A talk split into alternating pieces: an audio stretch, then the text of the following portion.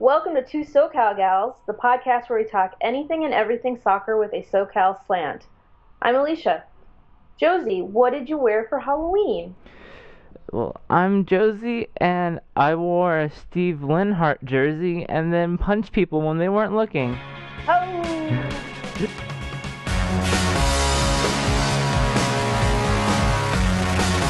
So this is uh, two SoCal gals, as we said, and we're gonna begin tonight with some breaking news. Uh, Breaking news.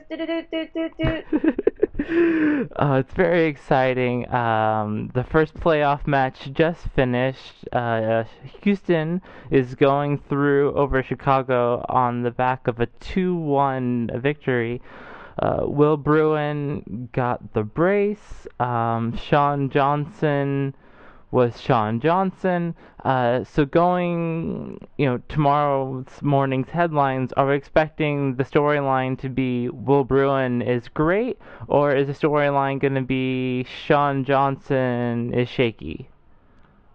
Uh, I think probably I would go more with Sean Johnson as shaky. Um, I mean, it's a little unfair to sort of, you know, give credit or blame fully to, to one of those players, but um, I know that Bruin had a good year, but I still remain a little bit unconvinced by him. I think that uh, Johnson, uh, particularly on the first goal, was. It seemed like he was kind of preoccupied with the Houston player who was standing right in front of him, and he didn't really kind of have the wide vision, if you will, to, to kind of see what was going on in, in the whole corner kick play. Um, and he, he sort of honed in on the guy right in front of him, and then he, he waited until a little too late to, to make a move over. To be fair, he, you know, his uh, teammate didn't uh, actually mark Bruin properly, so that I mean that didn't help, obviously. But um, yeah, I mean I think it's going to be one of those narratives that are that's going to follow Johnson around until he actually comes through in a big game. Uh, now with the you know Olympic qualifying first, you know that falling through, and then uh, and then this playoff game. Um, but he he seems to be one of the most enigmatic goalkeepers uh, in the league at the moment. I mean, he's he's got a lot of talent, but he just doesn't have it fully put together at this point. And um, you know, it, I think it showed tonight. But w- w- what's your take on it? I think you've hit on all the uh, the major points. You know, Sean Johnson is someone that is getting a look um, at the national team level. So you know he has talent. There's no doubting uh, the man's ability, but yet he still seems to maybe it's just inexperience or I'm not exactly sure, but he just has these matches where he just kind of his head looks like it's not in what's happening. Um, both goals, I think, uh, the general consensus is that they were preventable, and then you know that ends up being the match. Uh, Will Bruin does seem to have this ability to every now and again have a hat trick or um, just kind of turn it on. Uh, but he he hasn't had the consistency to really say, oh well, it was all him. And like you alluded to, there was this was a sloppy match with people slipping and sliding. You know, he doesn't score that first goal if his marker doesn't fall flat on his face. Uh, which is another question. Like, um, between players slipping and sliding and an attendance of just over 10k, it really kind of felt like a match with where a lot of people weren't prepared for this being an elimination type match. Yeah, I agree. I mean, on the one hand, it it was a little disappointing to see, you know, the the small, small, relatively small attendance and um, sort of the tenor of the play. But I mean, then again, you know, Houston's one of those teams that they're effective, but they're not usually very dazzling. You know, so it's I don't know. To me, it doesn't seem like it's a surprise that you know a, Houston Dynamo team is involved in a game that most people would consider pretty boring. Um, I think it's a little disappointing that this was you know the the introduction to the playoffs, but uh, but I, I am legitimately excited for uh, you know the the next round with with Houston against uh, Sporting KC because I think um, Houston matches up pretty well against them. They obviously beat them last year. and you know obviously Kansas City will want to get one over on Houston from from last season. So um, certainly there are some some good headlines for you know for the next round in this uh, coming out of this game. For sure, for sure. And the other thing is, I mean, I picked Chicago to win stupidly. I should have realized that. Uh, I mean, the team in orange was definitely going to win on Halloween, right? It's just the way these things go. Where coincidence can crop up, it will. Yep, for sure. All right, uh, let's talk about uh, one of the midseason awards that we didn't get to last year, and that or last week, I'm sorry, and that was Rookie of the Year. Um, so the field's been set, and who is your front runner for the award? Uh, well, MLS Soccer, uh, their editors have their five players that are kind of the front runners right now. Interestingly, there are two defenders in MLS Soccer's top three, and that kind of uh, relies on coincidence. You know, like someone gets injured, and so you've got the defender that has to step up um, and Matt Hedges and Austin Berry both going 28 games. It's not really expected of a rookie. Uh, but I have a soft side for the offensive players, and Nick DeLeon getting uh, 10 points in his first year in MLS. Uh, that's really impressive to me. Um, but what about you? Who who are you looking at at Rookie of the Year? Yeah, I mean, to some extent, I don't think that there's a, a breakout candidate necessarily. I mean, I think that there's sort of this idea that Berry is the de facto winner. Um, and, he, you know, I think there's a good case to be made for him. Um, you're right that there aren't a lot of rookie center backs who step in and perform, you know, right away. Um, and, and there were two this season. And I think it's a little bit of a disservice to Hedges, uh, Matt Hedges, that he isn't getting the same exact consideration as Berry, but that's probably a factor of uh, Chicago having a better season than Dallas. But um, you know, obviously the, the the flashy candidate, I suppose, is Darren Mattocks. I'm a little bit surprised. I didn't realize uh, that he played 21 games overall. It, it felt like he played a lot a lot fewer, but he ended up playing a, a fair amount of games and he scored seven goals on the season. So, um, you know, obviously he's got that that flair for the dramatic. He's got skills that, uh, you know, it, it, seems like few other players in this league have. Um, eh, you know, and I think that he he would be a, a, deserving nod potentially as well. But in the end, I I voted for Berry as as, as rookie of the year. Okay. And I think it's worth noting that both of our defenders who are up for Rookie of the Year uh, have three goals. So they're defenders who have made their presence known on set pieces, and that can definitely sort uh, attract some of the the voters as well. So moving on to CONCACAF Champions League, uh, wrapped up the group stages last week. Two MLS teams will have to face Mexican clubs right off the bat. Seattle get Tigres and Houston get Santos. Uh, who are you seeing in the semifinal for that side of the bracket? Uh, I'm going to be honest. I think it's really hard to predict at this point, and I know that sounds a little bit Weasley, but um, there's a ton of time before the quarterfinals start. Um, you know, obviously in Mexico, there's going to be the conclusion of the Apertura, followed by about a month off, and then um, most of the Clausura is going to take place before the quarterfinals get underway and then for MLS it's the playoffs and then um, the off season, and uh, it's I think it's like I, am not sure what the scheduling is, but I think it's likely that the quarterfinals will start before the season begins, right? Yes. Yeah. So um, you know, so I, I think it's really really hard to say. I think even on the eve of the, you know, it'll be hard to say, but at least we'll have a better idea of how the Mexican clubs are doing and what the MLS clubs have done um, during the off season. But I'll I'll say that Santos and Tigres are both struggling a little bit in uh, in Mexico right now. Santos is currently in ninth place, um, which is a game outside of the or a place outside of the playoffs, and Tigres are actually in 14th. Um, they both have two games left, and they're both within striking distance of making the playoffs if they actually, you know, get some wins um, in the last couple of games. Um, but it, it seems clear that their focus isn't the same. That the team isn't really coming together in the same way that they have, um, especially last season. And uh, Santos in particular, they're using a lot of young players, and it seems like they're trying to retool on the fly. And uh, you know, they're not quite as strong as they were last year.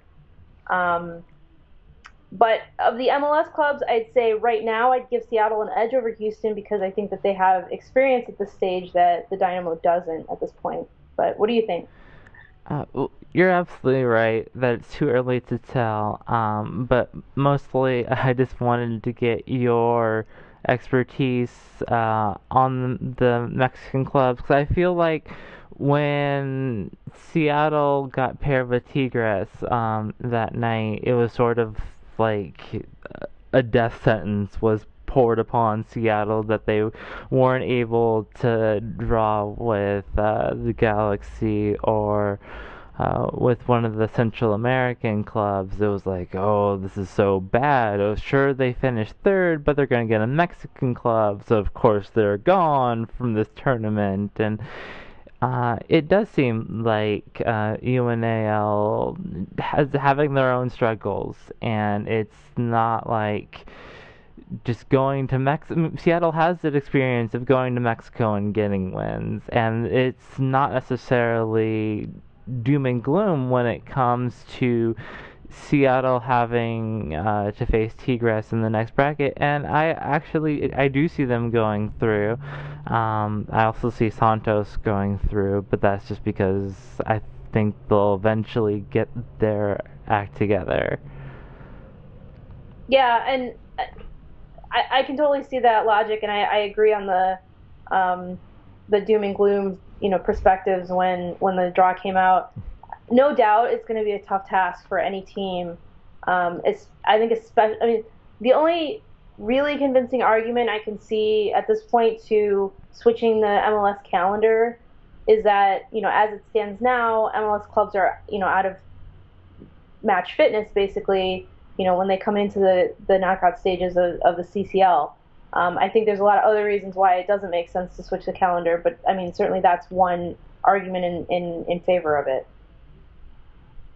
But uh, let's let's move on to talk about the Galaxy. Uh, they're taking uh, going to be playing a playoff game tomorrow, so I've heard, um, and they're pegged against the as the clear favorites against Vancouver tomorrow.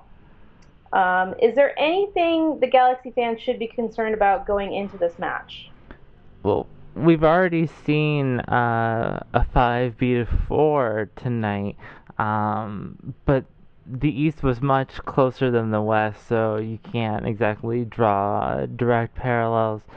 Um, what Vancouver is gonna come in and try and do uh, is park the bus, and I wrote about this on uh, the Confidential this afternoon. Uh, the last time that Vancouver faced the Galaxy, um, you didn't see the defense move above the the midfield line, and you didn't see the Galaxy complete any passes inside the box. And Vancouver was sticking six in the box, ten behind the ball, and that is not conducive to a lot of scoring through the middle or even uh, through the run of play uh, with the long balls. You didn't see Beckham making key passes uh, in that match against Vancouver. Um, the, the Galaxy do have Buddle now, who's a little bit taller and can give the Galaxy that presence to run a play. But still, when you've got six in the box, there's not much you can do about it. Uh, I don't think the Galaxy have a whole lot to worry about tomorrow. They should be through against Vancouver. And then the biggest worry is just having fitness for San Jose and a quick turnaround. Uh, the question that I had about this this matchup for the Galaxy was uh, who's going to be playing center back with Omar Gonzalez. That's a really good question. Um, there was a great quote from Bruce Arena after the Galaxy's match against Seattle when we were asking, you know, is A.J. DeLaGarza going to be available? And he said, "There's about as good a chance as one of you winning the Pulitzer." um, which is uh, you know it's a burn. I, I feel the burn. Um, but it also just points to the fact that uh, Tommy Meyer is going to have to step up uh, into that position. And we were talking about earlier about just the randomness of rookies having to step up into defensive positions. It's not something any coach wants to do, but you get forced into it by injuries or um, just w- your team's contract situation, various reasons. Um, but here you have a rookie in Tommy Meyer who was called on in the beginning of the year and has improved a lot, but it's still a rookie being called upon to step into that central defender role uh, in a playoff situation. Yeah, it sounds like a baptism by fire for sure.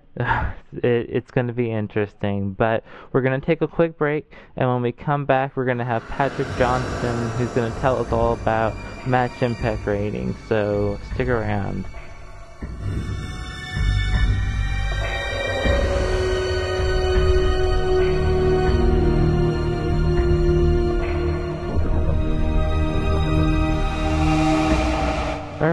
We are here with Patrick Johnston, researcher with NFL Network and the inventor of something you might have seen at LAG Confidential called Match Impact Rating. Um, the question that I get a lot on the site, Patrick, is what how how is it calculated um, and what exactly are you trying to rep- represent with match impact rating? So for the time being, it's just an offensive rating. Uh, not all of the Opta stuff is easy to like, do for defense. It's not all accumulated in one spot like you can do with offensive stats. And then I haven't uh, seen enough of the defensive stats there that I like to see that I've seen in other places. Uh, Opta's given Barcelona a lot of good stats for defense that are all in one place, so I might mess with that and do defense. But for now, it's just offense. So your minutes played definitely goes in there because it's on a per 90 minute average. And all of your main stats go in there goals, assists, shots, shots on goal, fouls committed, fouls you suffer or fouls you draw other players into, your offsides, your cards, all of that goes into it. Patrick, uh, I wanted to know then how does uh, Chivas USA's players rank this season in, in the match impact rating? So Chivas was obviously not a playoff team, and we saw one of the playoff games that just ended. Everyone who made the playoffs had more than one player in the top 50, and most often they're in the top 25 with Chivas. The top player who actually played enough minutes, which was half of the available minutes for the season to make the leaderboard, was Bolaños, and he was ranked 41. Okay, and then what about uh, for the Galaxy? Who ended up uh, tops on that? So Landon Donovan was actually second in the league, and on the Galaxy he was followed by Keane, who was ninth. David Beckham was 28th, and Magee was 38th. Okay. And uh, finally, how does Chris Wondolowski's season rank all time in your match impact rating? it's really not that impressive all time. And even when you compare him to Lassiter, it's not as impressive as Lassiter's season because he was scoring on 35.5% of his shots. And when you look at even what Messi is doing these last two seasons in La Liga, he's only scoring only, of course, on 25 or so percent. So it's just an incredible rate that Lassiter had Wondolowski's was above 20%, so that was still impressive. But he took more minutes to do it. He took a lot more shots to do it, and he didn't get fouled as often. All right. Well, um, just a little follow up. Thinking of all this stuff, um, you've got Henry, uh, Donovan, and Wondolowski uh, all in the top three area. What what keeps Wando from being top in the league? Um, I think we can kind of assume he's probably going to be top in uh, MVP voting. Uh, but why isn't he showing up on the tops of you know your ratings or I really I haven't looked at Castrol recently, but um, I know he's not a guarantee to be on the top of these lists. So one of the main things is that Wondolowski goes offside, not quite once per 90 minutes, but it's getting close to that, and he suffers less than one foul per 90 minutes, while the other guys are at least getting, you know, 1.1 or more for 90 minutes if you're going to be in the top 10. And some of the guys are in the top 10 because they draw, you know, more than two and a half fouls for 90 minutes. So they generate a lot of chances for their team, even if they're not necessarily scoring all the goals. All right. Well, thank you so much for shedding some light on match impact rating for us. Thank you for having me. Thanks, Patrick.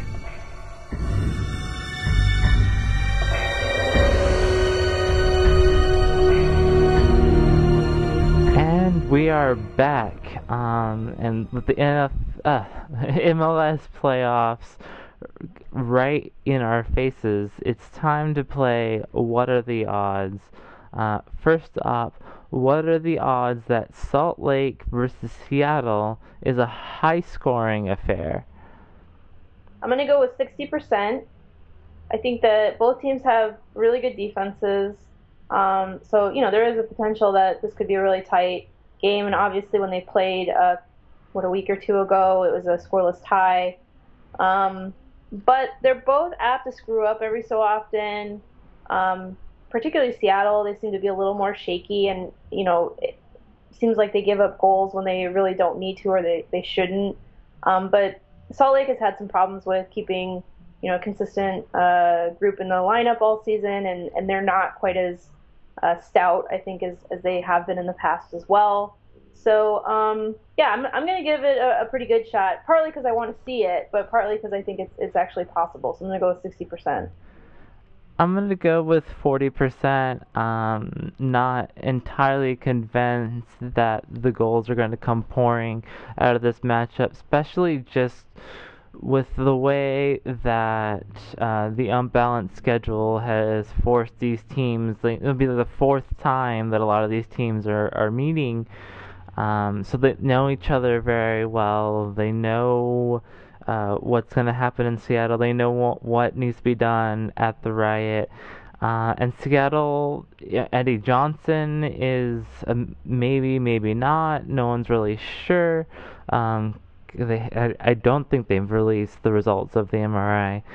Uh, so it's really a matter of you know what team will they be able to put together. And you know I just saw Seattle playing the Galaxy with something to play for.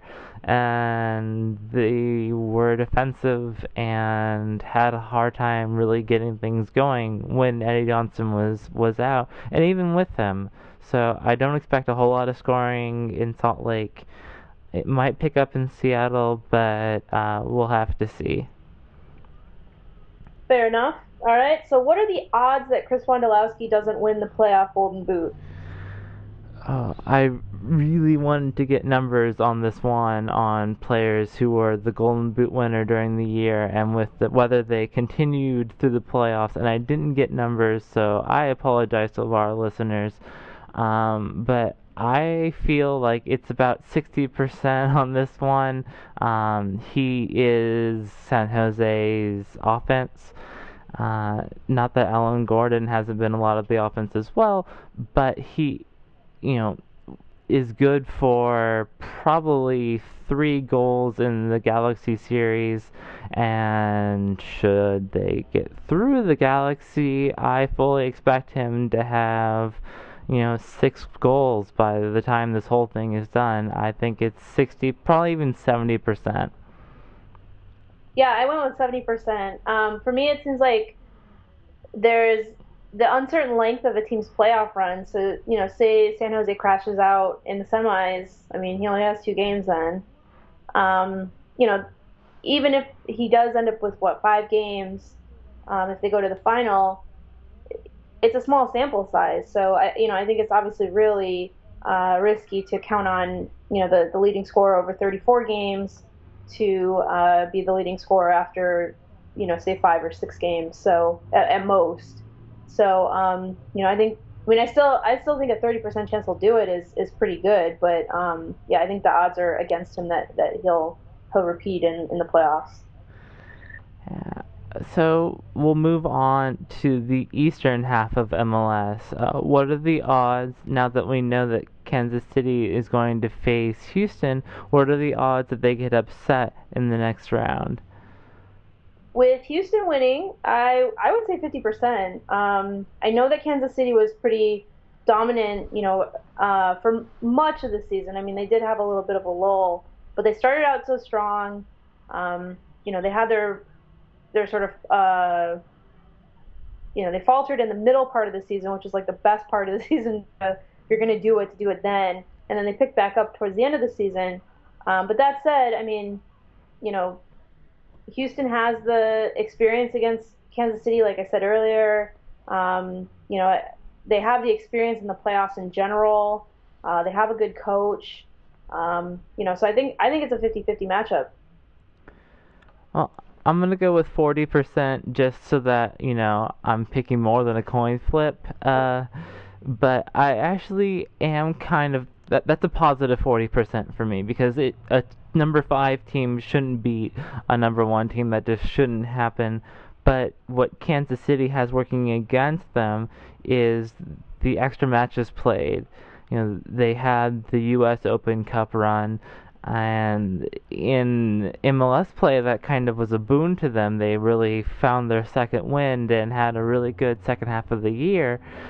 Uh, but it's been shown that that extra time played during the regular season will have an effect on teams in the MLS playoffs. So I think Houston has that going for them, but Kansas City still is the better club and they should be able to take care of things so long as they don't lose their legs halfway through the match. Yeah, I mean, I think it's going to be a pretty interesting matchup. I wouldn't be surprised if this is a really low scoring uh, series because, uh, you know, Kansas City, for all their attacking talent, I mean, they really, they're really good at grind it outs, just like Houston. So we'll, we'll see how that goes. Um, all right, so final one for this week. What are the odds Thierry Henry finishes with more points than DC United? Ah, I'm gonna go with 60% on this one.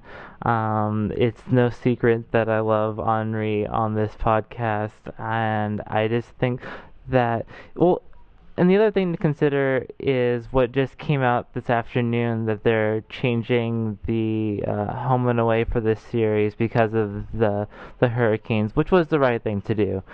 Um, but it does give New York the uh, home field advantage, uh, even though they didn't earn it, and I think that can be enough for Henry to have to at least factor in on each of New York's goals, really. Yeah, I went with 45%. Um, you know, I mean, we're, we're both pretty unabashed Henry admirers at this point, but uh, I would love to see him take over a string of games. I mean, I really think he can do it. Will it happen? I'm not sure. And obviously, with sort of the the general um, turmoil that surrounds the club at pretty much all times, and, and the fact that Hans Backe is an interesting coach at best. Um, you know, I, I think it, it, it lessens the you know the the chances that Henry will take over, um, you know, take over the games. But uh, but I would love to see it happen, and I, I certainly hope it does. Yeah. Well, uh, ladies and gentlemen, this has been two SoCal gals. We seem to be closing in on out of time. Um, it's been a lot of fun. And Alicia, where can we find you? At Soccer Musings on Twitter. All right. Well, we'll try and keep you abreast of everything that's going to be happening with these playoffs. Um, we'll be back next week at our regular time. Thanks so much for listening. Enjoy your Halloween candy.